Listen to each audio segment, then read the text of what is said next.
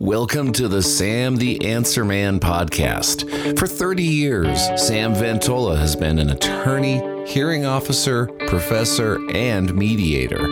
Now he's here to answer your legal questions. Sam the Answer Man, law made simple. Here's your hosts, Sam and Gina Ventola. Hey, everybody, I'm Gina. And I'm Sam. And welcome to Sam the to tell you, fans, that I'm representing my favorite college football team today. Of course, the significance of the red indicates the University of Alabama Crimson Tide, roll tide. But the jacket, the houndstooth on this, represents Oh, the greatest Bear coach Bryant. in college history. And Believe she, me. and she just loves to rub it uh, in that I went to the University of Colorado when college football season comes along. But that's all right. We get along anyway. Well, speaking of contentious type matters, um, let's talk about litigation. Mm, okay. So I hear this all the time. Someone will come up to me and say, Hey, Gina, I have this problem. Someone's made me mad. Can I sue him for it? So what do I tell him? Well, Well- I don't tell him anything because I'm not an attorney. I say, talk to him. technically, anybody can sue anybody for anything or for no reason at all. A lawsuit is created by the filing of what's called a complaint. Um, and once that complaint is filed, nobody checks to see if it's uh, good enough at the very beginning. So once that's filed, yes, theoretically the lawsuit is, is created. However, how far it gets is another issue. So they don't even check for what's called standing, right? Like that you are the right person to be suing, right? Normally not. I mean, the federal courts actually will test certain jurisdictional things at the very beginning, but that's sort of the exception. And you have to look, when you talk about litigation, you have to talk about what court you're talking about. So, for the most part, there's um, four basic places that somebody might file a lawsuit. Um, one is small claims court, and that's a court where you just file your lawsuit. The other side comes in to respond, and you have a trial that day. Lawyers are not allowed, and you um, simply argue your case before the judge. The judge enters a ruling, and that's it. And it's designed to keep the costs very low. In Colorado, the amount of controversy has to be under seven thousand five hundred dollars, um, but that's the quickest and cheapest uh, way of filing a case if you file a small claims court. One step up from that is called county court, and that's uh, can only apply to cases that are worth fifteen thousand or less. And in those cases, sometimes lawyers are allowed, but oftentimes it's meant to keep it simple enough that uh, people can do it themselves without a lawyer. And there are a lot of cases in county court. Eviction cases are typically heard in county court. And um, again, it's not quite as fast as um, as small claims court. You do have to come back for a later trial, but the procedures are very much streamlined and it's designed to be low cost and doable for people who are not attorneys. Um, then the next level uh, is either in state or federal court, what's called district court, and that has unlimited jurisdiction. And there, the procedures are much more cumbersome. Uh, really, you would be very hard pressed to do it if you were not an attorney to try to do it yourself. And the cases go on for a long time, and they're a lot more expensive. And the trial date's like a year out, right? Typically, in both state, uh, Colorado, and federal court, they try to set the cases um, within a year. Um, and so the initial trial date is normally set within a year.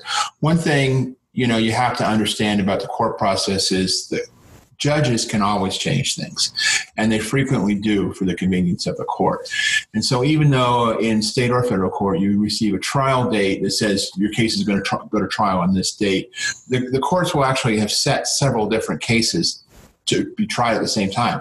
If all of them go to trial, they can't all be set at the same time. And the court will simply tell some of the people, okay, we're continuing your case. Your case is going to have to be heard later. And they very often don't tell you that. I've had cases where they didn't tell us that until the day of trial. And so, um, again, the court is very conscious of preserving public resources and its own resources doesn't really care too much about um, the litigants or the attorneys. And so even though you can't you know you spend all the time maybe you brought in witnesses from out of state et cetera et cetera you may find out when the case goes to trial that it's going to get continued. But at least initially the cases are typically set um, within one year. That's the goal that they have.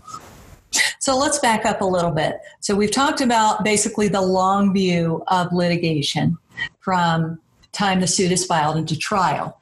Right. What happens in between? So I'm going to be talking. I won't be talking about uh, county court cases or small claims cases because that's not typically the cases that we do.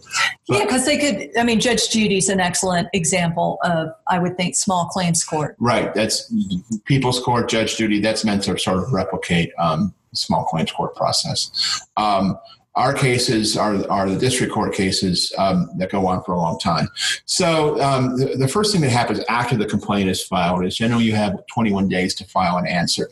And no matter what level of court you're talking about, the most important thing I can tell anybody involved in the litigation process is do not fail to file an answer. Do not fail to respond to the complaint. So many times I see clients come to me and say, I have this problem. I was sued. I didn't really do anything about it. Now this judgment after a judgment is issued against you, it's going to be very, very difficult for you to contend um, that it shouldn't have been issued. And you will have waived a lot of your defenses, maybe all of them. So it is absolutely essential that you do something to get an answer in if you are sued, no matter, no matter whether it be small claims, county, district, or district or federal court. So, having said that, so after the answer is filed, the courts expect the attorneys to sort of work on the, what the discovery process would be. And discovery is a term that we use for the process of getting information before trial. Like evidence evidence, right? And and you of course will already have probably some of evidence already, but this is your opportunity to try to get evidence from the other side or from other sources. So typically, this involves what we call written discovery, which are like interrogatories or requests for production. That's a big word right there. So interrogatories are written questions that you can send to the other side, and they have 35 days to respond, and they'll they'll answer all of your questions. Hopefully. Under oath. Under oath. However, the, the, the, limitation of the interrogatory process is really it's the lawyers answering them, and some lawyers are very slippery, and they'll do everything they can to prevent you get from getting a comprehensible answer out of these um, interrogatory questions. But they have some use. Um, and then request for production, you can say, give me all your documents of this category. And again, you know, you get a response back in 35 days. Sometimes it's very obtuse, um, but hopefully you'll get documents that you need from the other side that way. This is all what's part of called part of the discovery conference process. And what the what the attorneys do in the beginning of part of the case is they decide what that process is going to look like. How many interrogatories are we going to be able to have? How many how many uh, requests for production? Uh, that kind of thing. And requests for production would be like documents. Documents. Typically, but you can ask for production of physical things as well, or for entry on land. So another um, aspect of discovery is depositions or subpoenas. So depositions can be either of the other party or of third parties. Um, if you're a third party, you can go serve them with what's called a subpoena and have them produce documents or have them show up for deposition.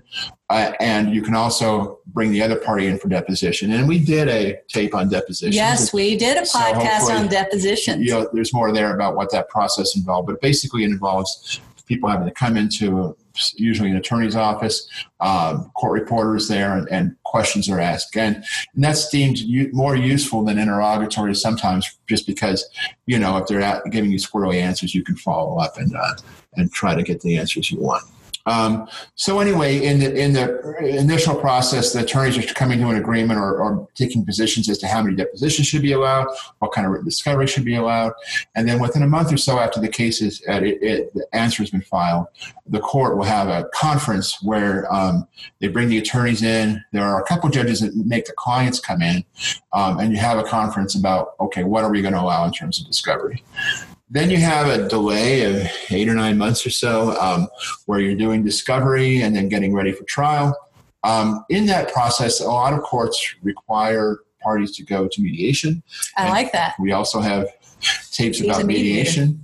Um, typically, people don't do that until the end of the process, very close to court, uh, very close to trial. Um, as we've said in our other tape, there are reasons why you might want to do that sooner than that. But in a lot of courts, you're required to go to mediation at some point. There's also the possibility of filing of written motions. And um, typically, uh, they're like what's called a motion for summary judgment. A motion for What sum- in the world is that? yeah, a motion for summary judgment is a mo- basically a motion to the court that says, under the law, no matter what the disputed facts are, I win. So you have to basically say, even if the other side uh, is telling the truth, I still win. Now, if the other side says, you know, something outlandish, but they have their own testimony establishing it, that'll probably preclude you from being able to get summary judgment. But if this dispute is simply a um, a legal one, or if the other side has completely been unable to obtain evidence to support its position, you may be able to get a motion for summary judgment, and that's a motion you can file basically at any time during the um, during the uh, case process, as long as it's not too close to trial, to say to the judge, basically dismiss this case. There's, there's also something called a motion to dismiss that's very similar. It's basically under the law, uh, I, the case should be dismissed. It can't stand up. So those are those are um, motions that can be filed in certain cases if um, if there's not disputed facts that prevent them. Okay. So, can we do kind of a real life um, example of this? Let's say I'm in a car accident and I go after, I sue the person behind me. Now, now do I sue the person or do I sue their insurance company? Well, that's a good question. So, in a case of, of a personal injury, people think that they're suing their insurance company. You're actually not. You're actually technically suing the other person, and it's the other person who you have to serve with the lawsuit, um, not the insurance company. And there's an exception to that for car accidents where you can sue, serve the insurance company uh, on behalf of the named insured, on behalf of the other driver, if you can't find them.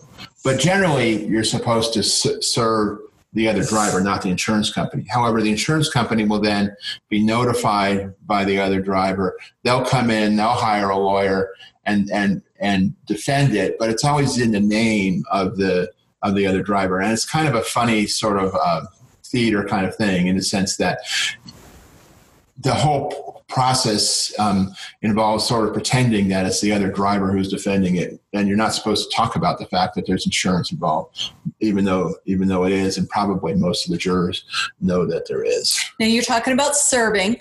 Okay, so what papers are being served and who's serving them? So when you file a complaint, the case doesn't start until you serve that complaint. So you ha- you you you can't do it yourself. The person who's a party to the case can't serve it, but you can get a process server or a sheriff or anybody who's who's not a party to the case can go and go to the place where that person lives or wherever you can find them and hand them the uh, hand them the complaint and a couple other documents that are filed with the complaint, um, and serve them in that way. And so, as you said, then that's when the 21 days rolls Right. that the they have to respond. And if they don't respond, what you, you, can- you get what's called a default judgment, which basically says, I served this, they didn't respond, I get judgment. And again, a default judgment eliminates all defenses. It, it- basically, they get everything they're asking for, and you don't have any ability to defend it. and that's why you say it's that's the, the worst position to take is to do nothing. Right. Never, never, ever let the answer deadline So- slip. Always respond. Okay, so the driver responds. He says, I slammed on my brakes, and that's what caused the accident. What happens after that? So that's and uh, presumably you say you didn't, and so that's a kind of a factual dispute that's going to preclude any kind of motion to dismiss or summary judgment. Basically, that's something that the jury has to decide. Now, a case is decided by a jury if most cases are decided by jury if either side had asked for a jury. And one thing I have to remind clients of is even though you have to pay an extra fee to ask for a jury, I always advise them it's a good idea to do it.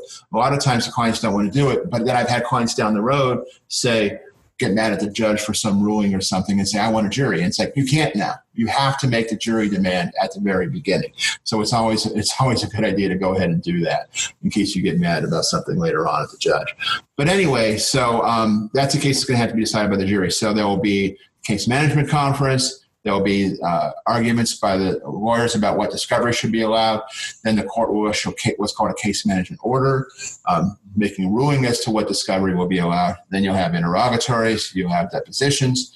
Um, you might have experts. So another thing that happens is in uh, in a lot of cases is parties will say, okay, here are the experts that I'm going to bring, and here are their reports. Here's what they're going to say. Um, and then there might be depositions of the experts. There might be depositions of the parties. Sometimes they are. Sometimes the case is not is small enough that um, people don't bother to take depositions of the experts or even the parties. Um, and then, So all that's done, and we're gearing up for trial, right, and we take it to the jury, and the jury issue renders a verdict. right, A judge renders a ruling. So there is no jury ruling, and there's no judge's Technically, the word verdict. only applies if it's a jury. Um, judge will issue findings and conclusions. It's often called. Um, but uh, if, if it's the case is to be decided by a jury, they issue a verdict. Otherwise, the judge will issue a ruling. And in a case where a jury verdict has, jury has issued a verdict, a judge may still issue a ruling. A judge may say, "Well, you know." Um, there wasn't a basis for the jury to do that, so I'm going to order a new trial, or I'm going to order uh, judgment for the other party, um, just depending on what the facts are and what, what the law says about that situation. So there's a lot of complexity to it. It's part of the reason why it's very difficult for somebody um, to by themselves represent themselves in a district court case. So what you're saying is if you need to sue someone or feel need to sue someone, they should come talk to you. Yes, Or if you have received papers being sued, they should talk to you. definitely before before the answer deadline. So there you have it. Um, Sam has written a great article on this, on the whole litigation process, and it's on our website in the bottom right corner under recent blogs. And we have others. You can look on our um, podcast. We have another podcast pertaining to just depositions that um, can give you some valuable information that we didn't really go into detail here because we went into detail there. But either way, if you have any questions, email Sam sam at samventola.com. That is the best way to reach him. And to reach us, you can see us on YouTube. Subscribe to our Sam the Answer Man YouTube channel. We're also on Facebook. You can go out and like our Facebook page and get more information that way. Get some maybe some exclusive content. That's kind of fun. Um, and secondly, we're on other social media channels such as you well i mentioned youtube so youtube and linkedin and um, instagram yeah we post a lot of these little clips from these podcasts on instagram so you can follow us there so we are everywhere and that's not even mentioning the audio ones Right. we have anchor and stitcher and itunes you can find us we are everywhere so check us out and thanks for listening or watching. We love our fans. Thank you so much for your support. Bye bye. Bye. If you would like to discuss your legal issue with Sam, please contact Ventola Law at 303 864 9797 or check out our website at www.ventolalaw.com. Ventola Law, mediation and legal representation at an expert level.